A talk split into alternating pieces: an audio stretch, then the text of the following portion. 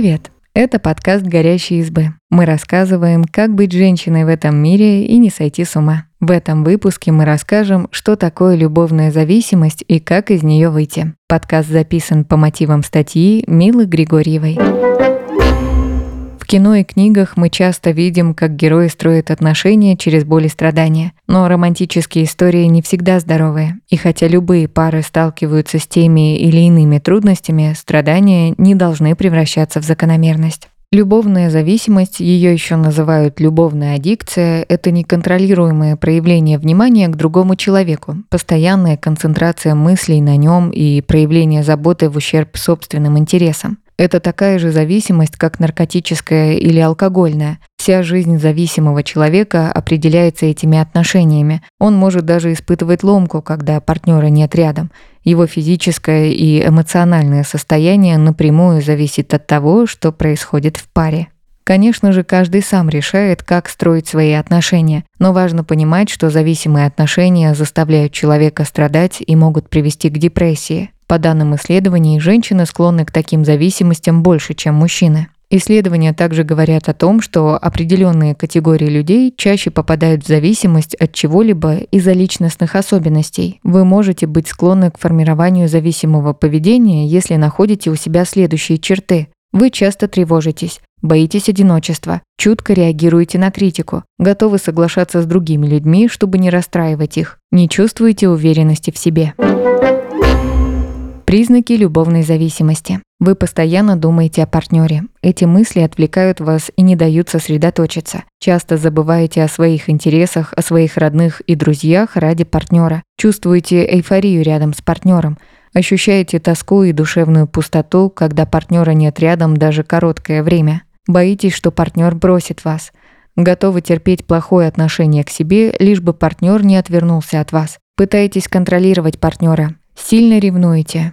Здоровые отношения двух взрослых и самодостаточных людей не требуют полного растворения друг в друге. Отношения – это добровольное решение людей быть вместе. При этом разлука, работа, хобби не мешают каждому из партнеров чувствовать себя счастливым и наполненным энергией. Для сравнения, назвать отношения здоровыми можно, если вы оба можете расти и развиваться. Каждый из вас чувствует себя уверенно. Вы ощущаете себя равными партнерами – у каждого из вас сохраняются свои интересы и хобби. Вы доверяете друг другу и не чувствуете необходимости контролировать партнера. Вам комфортно и спокойно в отношениях. Фразы-маркеры любовной зависимости. «Я не могу жить без тебя. Мы с тобой одно целое. Я люблю тебя больше жизни. Я умру, если ты бросишь меня. Мне плохо, когда тебя нет рядом». История Ольги. Имя изменено по просьбе героини. О том, что муж ей изменяет, Ольга узнала через два месяца после свадьбы.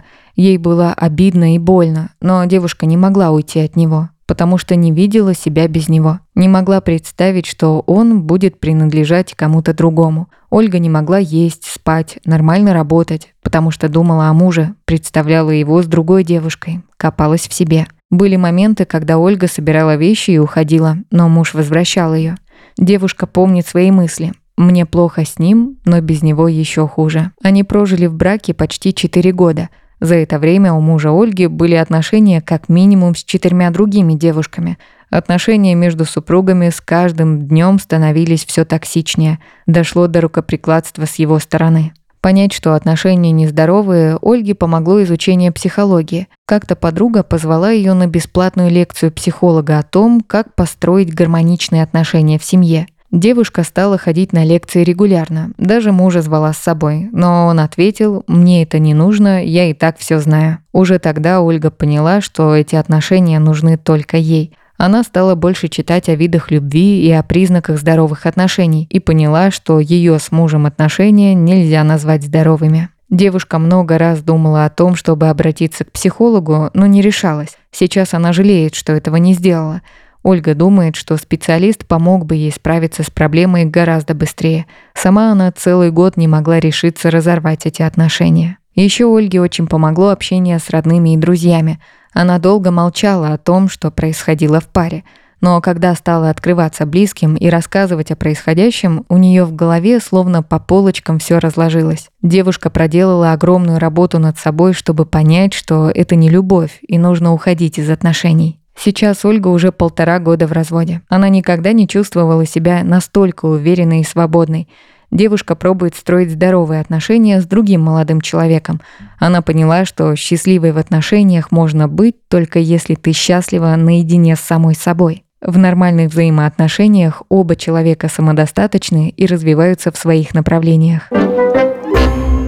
Что делать, если вы увидели у себя признаки любовной зависимости? Ответить на этот вопрос нам помогла Зоя Егорова, практикующий медицинский психолог Томского областного центра общественного здоровья и медицинской профилактики. Признайте себе, что проблема есть. Только после этого вы сможете начать ее решать. Обратитесь к психологу. Помните, что обращаться к специалисту не стыдно. Психолог поможет вам посмотреть на ситуацию со стороны, ведь нам самим очень трудно объективно оценивать себя. У психолога есть багаж знаний, опыт других клиентов. Это поможет вам совместными усилиями решить проблему. Воспринимайте психолога как грамотного собеседника, которому можно рассказать самое сокровенное, о чем никто не узнает.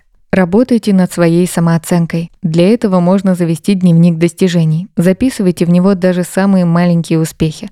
Мы часто не замечаем, как много важных вещей делаем, как много преград преодолеваем, с каким количеством страхов справляемся. Постарайтесь фокусироваться на своих сильных сторонах. Учитесь ценить и уважать себя. Возьмите в привычку вести дневник ежедневно и записывать как минимум 5 достижений в день. Это поможет вам научиться мыслить позитивно и ценить все, что вы делаете. Научитесь выражать свои чувства и делиться ими. Не пытайтесь быть удобным. Говорите о том, что думаете и чувствуете. Проговаривая наши эмоции кому-то или даже записывая их на бумагу, мы сами лучше их понимаем. Учитесь выстраивать свои личные границы. Внутренняя свобода невозможна без четких границ.